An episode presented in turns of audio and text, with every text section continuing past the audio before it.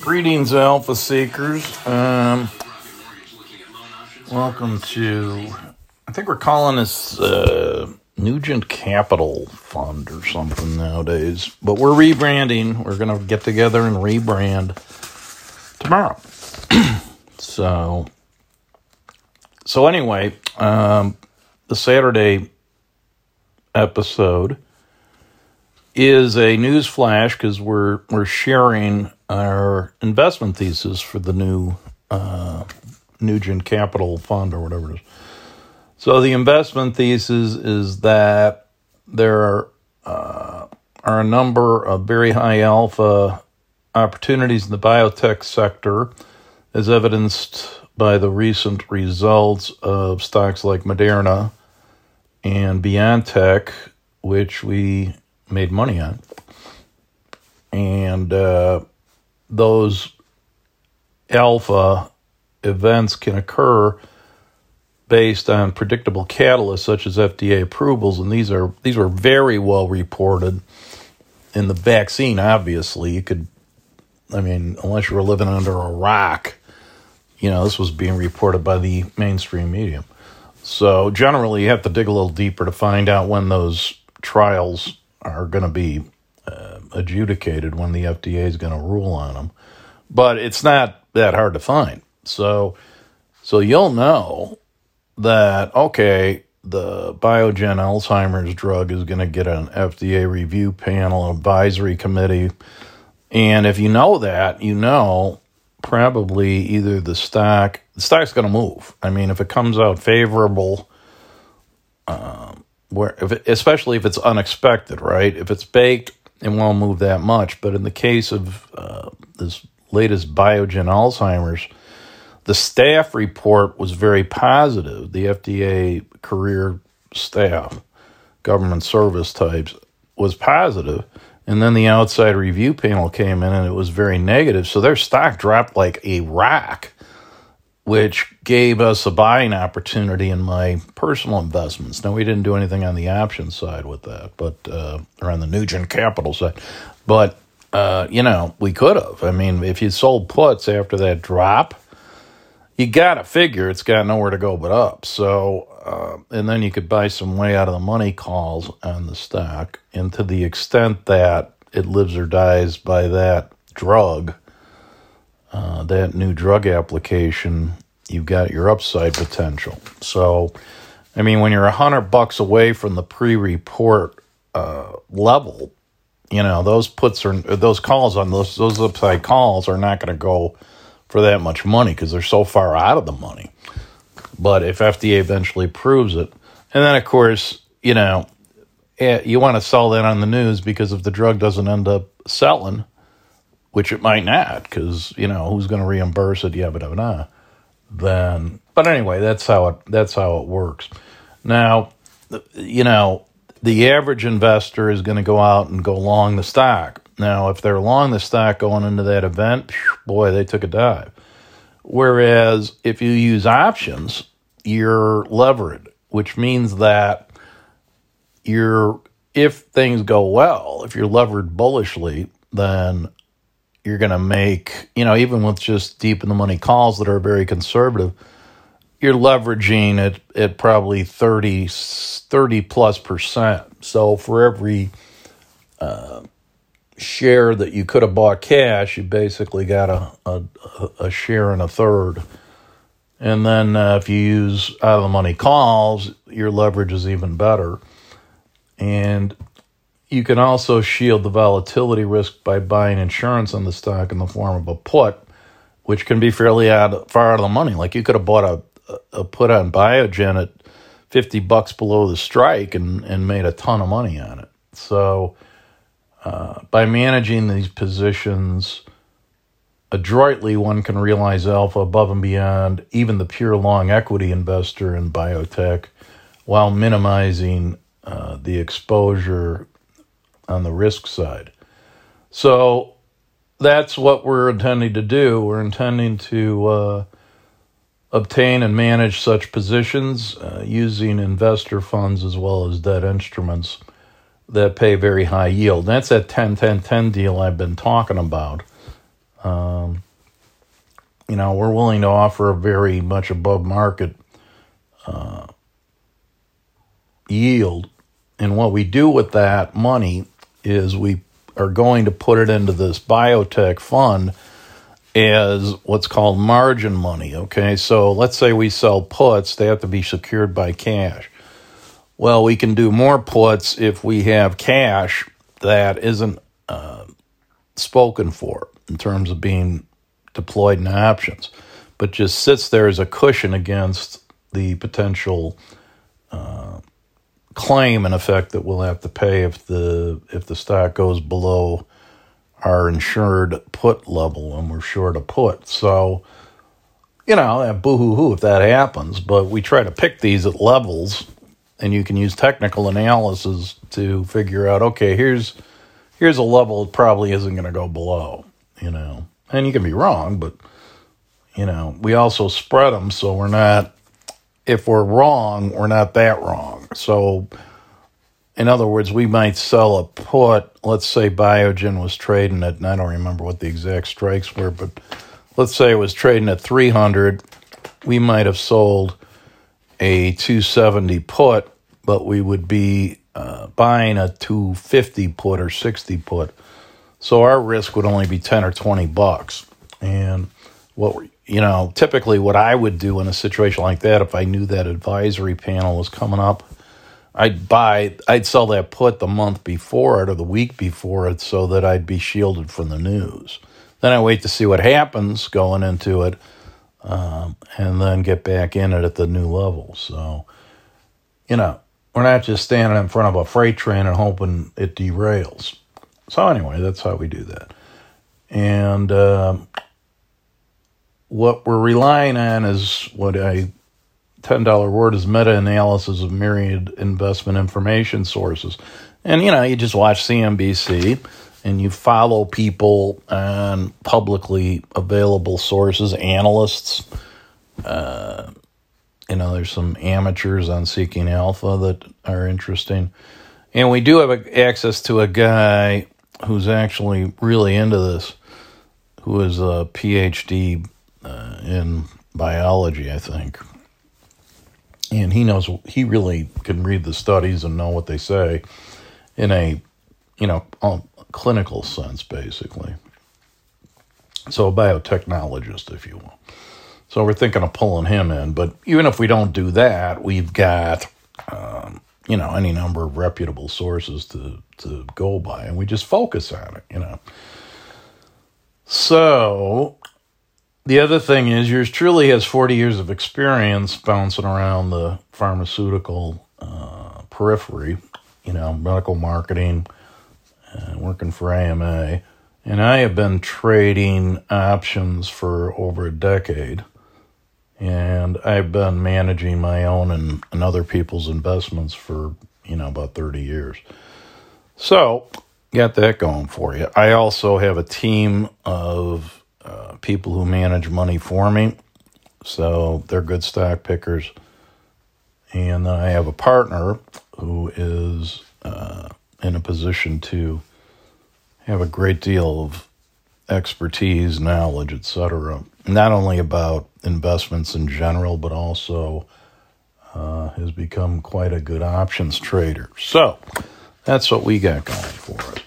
Now, uh, the only other thing I'm going to talk about today. So anyway, we're we're hopefully going to be in a position to market this thing in March more aggressively. But I just wanted to give you guys a sneak preview of the coming attractions because this is my partner asked me to write up the investment thesis today, so I just read it to you, and you're the first to know.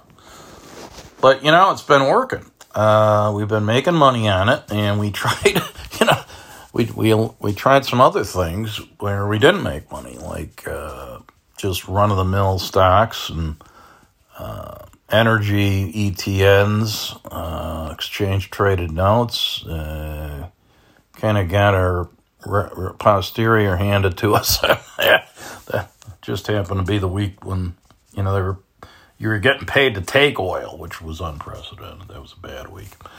So anyway, and we have learned what we don't know how to do, and we have figured out what we do know how to do. And we made, um, you know, just on our own money, we made like 20 grand on the BioNTech and uh, Moderna positions. So we made money at some first, second derivative trades like American Airlines. We made money on.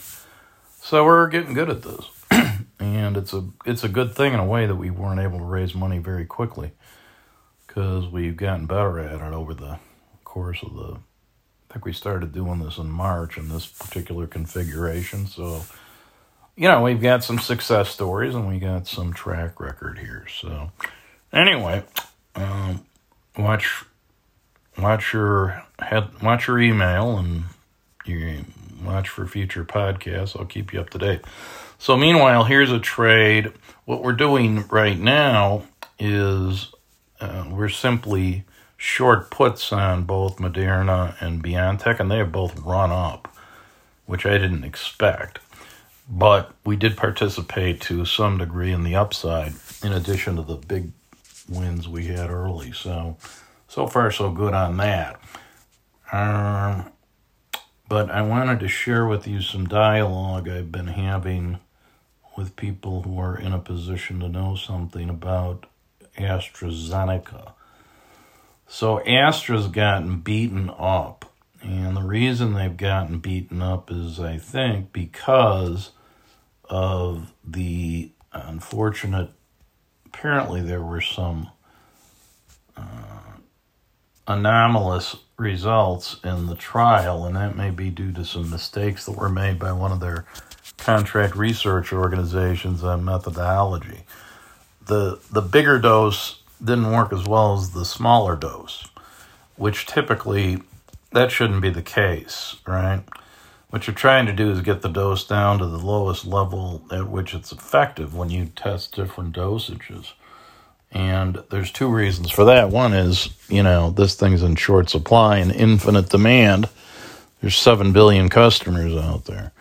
And and of course some of them are suffering from mental illness and they won't take it. But that's another story. Uh, the the other thing is the lower the dose, you know, in case there are any side effects, which I don't think there are from these vaccines of any magnitude um, or any, you know, material frequency, the lower the dose, probably the better. That's my understanding, at least. So, uh, it's weird that the higher dose wasn't as effective as the lower dose. So they have to maybe unwind that, and that's going to slow down the U.S. approvals. But it sounds like to me that the the Astra Oxford vaccine is more intended for the rest of the world, excluding the U.S. and even maybe Europe, because it's really cheap. But the point is here that I have been of the opinion for a long time Astra's not going to make any money on this, and Oxford's a nonprofit, so they're not in the business of making any money. So the price point is, is four or five dollars a dose, which is probably cost. You know, they may end up losing money on it. So if there's questions about it, there never was a profit potential here. I think a lot of people are under the misapprehension that this was going to be a big deal for Astra. Astra's got a huge oncology business. You know, they make their money elsewhere. So if there was never any real profit potential from this drug, then anything bad that happens to it doesn't have any impact on future profits. And the smart money knows that. So I think what you've seen here is probably Robin Hooders and day traders, you know, who've been playing this from a vaccine perspective who were doomed anyway. Because the thing's not going to go up based on, you know, if it does get approved. It should it might, but you know, there's no rational reason for it to. So that's a sucker bet and uh, misapprehension of how this works in terms of margins and you know percentage of revenue. So um, I think that since there never was any money in this for Pfizer, any drop on the stock based on troubled waters in that particular um, product's journey uh, is ridiculous. It's a non sequitur. So let's see where Astra is. I think it's still hammered. It's at 53 bucks and at its most recent high, eh, it was at 52 six months. Yeah, it was at 65 at one point. I think. Year to date, let's see. I thought it was higher than this. Yeah. Was it 56? That seems to be its most recent high. Let's let me take a look here. Trouble reading these. Okay, the yeah, the 52 week range has been from 65 to 36. And today, or at least as of Friday, was at 52. So theoretically, you know, there's probably another 12 bucks in the stock, which is 20%. Now, the one year target estimate is 60. So that is a stock that, you know, I would certainly feel reasonably comfortable selling puts. Like in March, it was a 38. So I'd probably feel pretty pretty comfortable selling 40 puts. And uh, you know, if I if if if if I get long the stock at 40, I'm good. Cuz that was the low in March when everything went down and then it peaked back up uh, 58 over the summer. So, uh, yeah, I would feel comfortable with that. Now, if you wanted to play it the other way and buy some deep in the money calls, you'd have to be a patient person because you have no idea how long it's going to take for them to get back to 60 if they ever do. So, but the other alternative is, you know, you could buy your 60 put 60 calls um, now and just give it some time, or else if you want to take it short, like in January, then if it doesn't happen, you're going to have to roll the calls over, and every time you do that, you lose money. But there is an optimal point. There's a statistic with options called gamma, and uh, it's the rate at which the time decay happens. So, you know, options have an expiration. So the closer you get to the expiration, the less they're worth because the, the lower the odds are that they're going to be in the money if they're not already. So, like the day before, they're worth nothing. Uh, the day before expiration, the day you buy them, if you buy them 30 days out, that's the highest value. I mean, in other words, they're never going to be higher than the day you buy them unless the stock starts to move in the direction you're betting. So, and the further the stock goes the wrong way, the less they're worth too. So, time and stock deterioration for a call are your enemies. Whereas if you're short the call, everything's different, right? Then they're your friend. But all you make when you sh- when you sell options, all you can make is the is the premium you you sold it for. With a call, your upside's unlimited. So that's the that's why people buy them and that's why people sell them. You know, it's a there's takes two sides to make a market. But if you bought the sixty call on Astra, then you know it's probably not going to go any higher than that because it's a big that's a big freighter, right? It takes a lot to change the direction of a big freighter. So uh, trying to turn our aircraft carrier around. So it's not the kind of stock that's going to double, you know. So if you get the 60, you're probably a lucky lucky person. And that's only a 20% upside. So I'd probably play that more by selling selling puts and just selling put put put every month month month or week week week collect your profit and you know basically a cash flow play. And then depending on how wide your put spread is, that's how much cash you're going to have to have tied up. So, you know, you're tying up cash to make a percentage yield. Kind of like owning a dividend stock in a way. And, uh, you know, you have to do the math on that. But depending on the price of the options, you know, and that's what we call implied volatility. It's like selling State Farm insurance, right? It's you're balancing the risk of loss with the amount of premium you can make, and the more premium you get, the better business you got. And then you're also like an insurance company does, you're using that premium to invest in other things. I mean, insurance companies don't just make their money on their loss ratio in other words, how much, how many claims they pay out versus how much premium they take in. They also invest that money.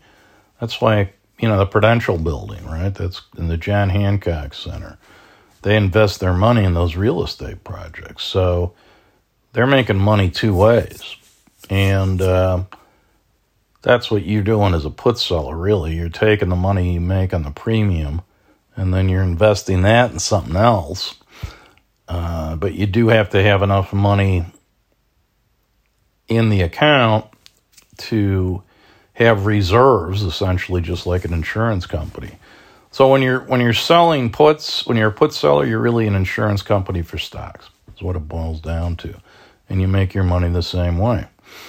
So um, that's how that all works. I never realized that before. I just came to that conclusion in this podcast. So it's a eureka moment, folks.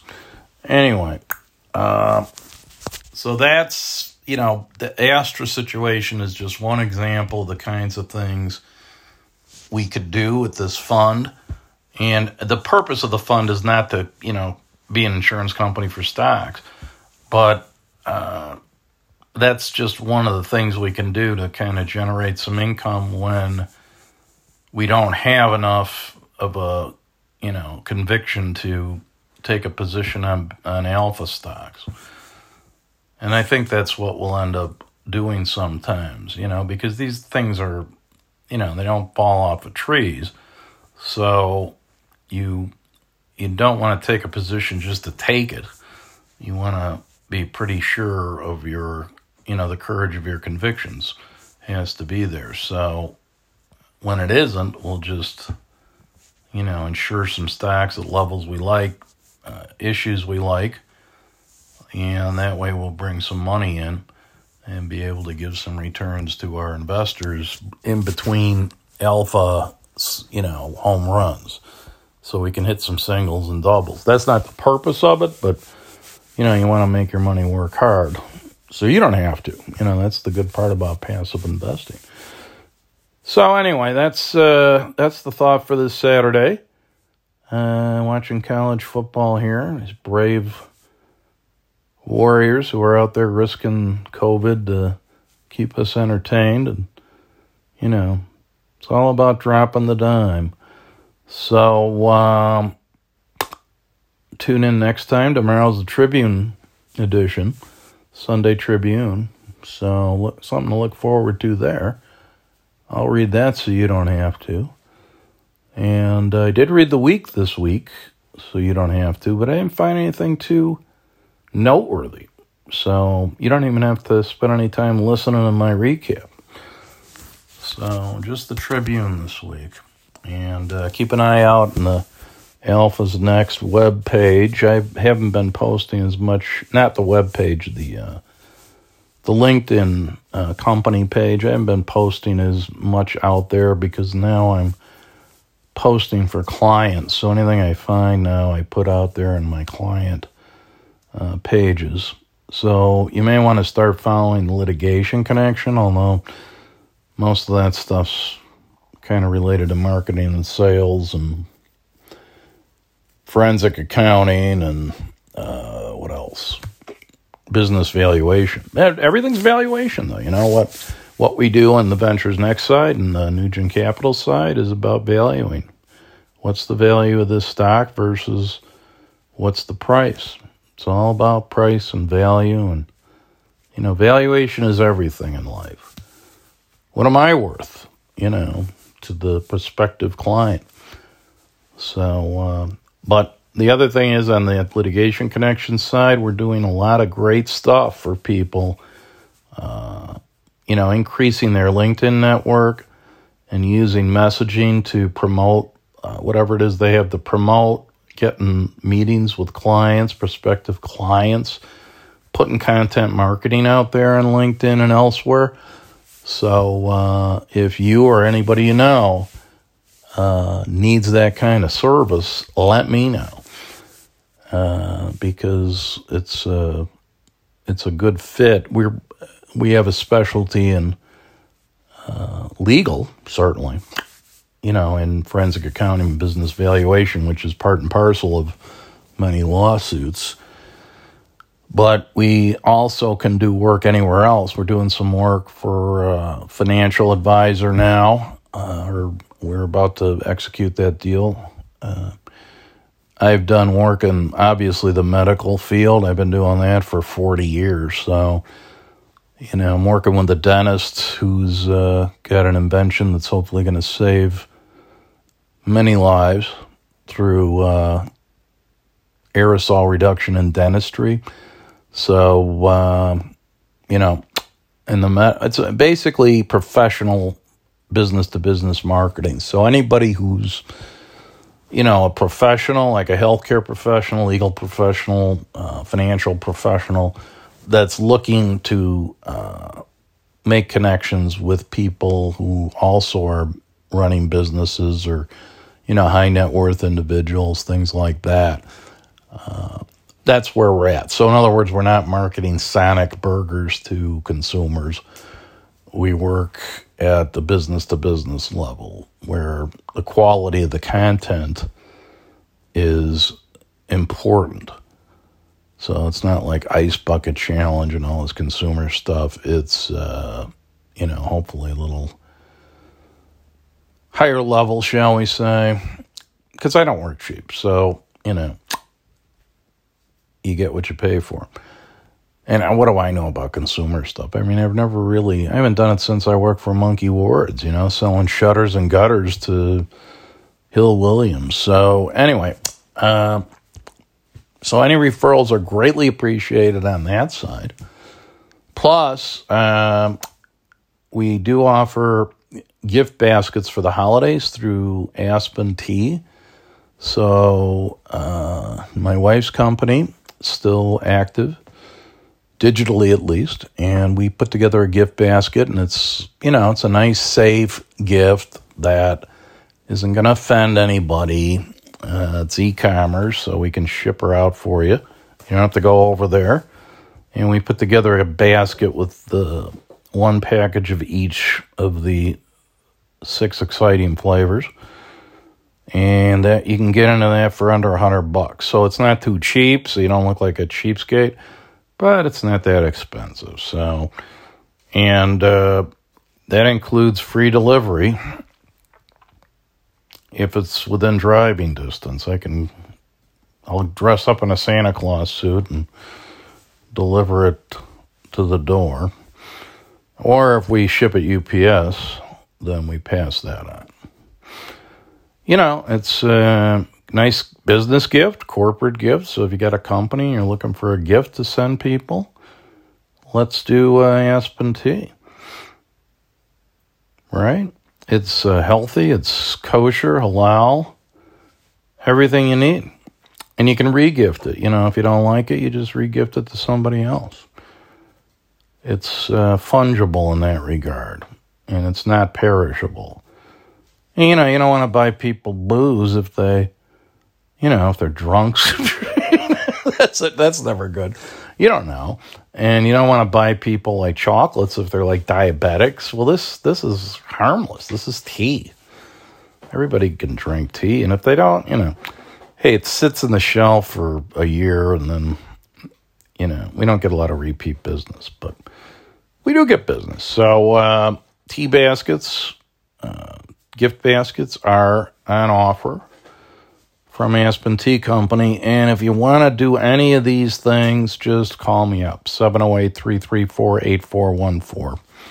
And I will make them all happen for you through the various LLCs that I have on my uh, bank statement. So, hope you had a good Thanksgiving. I hope you didn't pick up any COVID over the course of the holiday. Um, and uh, we will be back on the air, no doubt, tomorrow to go through my Tribune tear sheets so they don't pile up. So live long and prosper, and we will uh, talk to you tomorrow.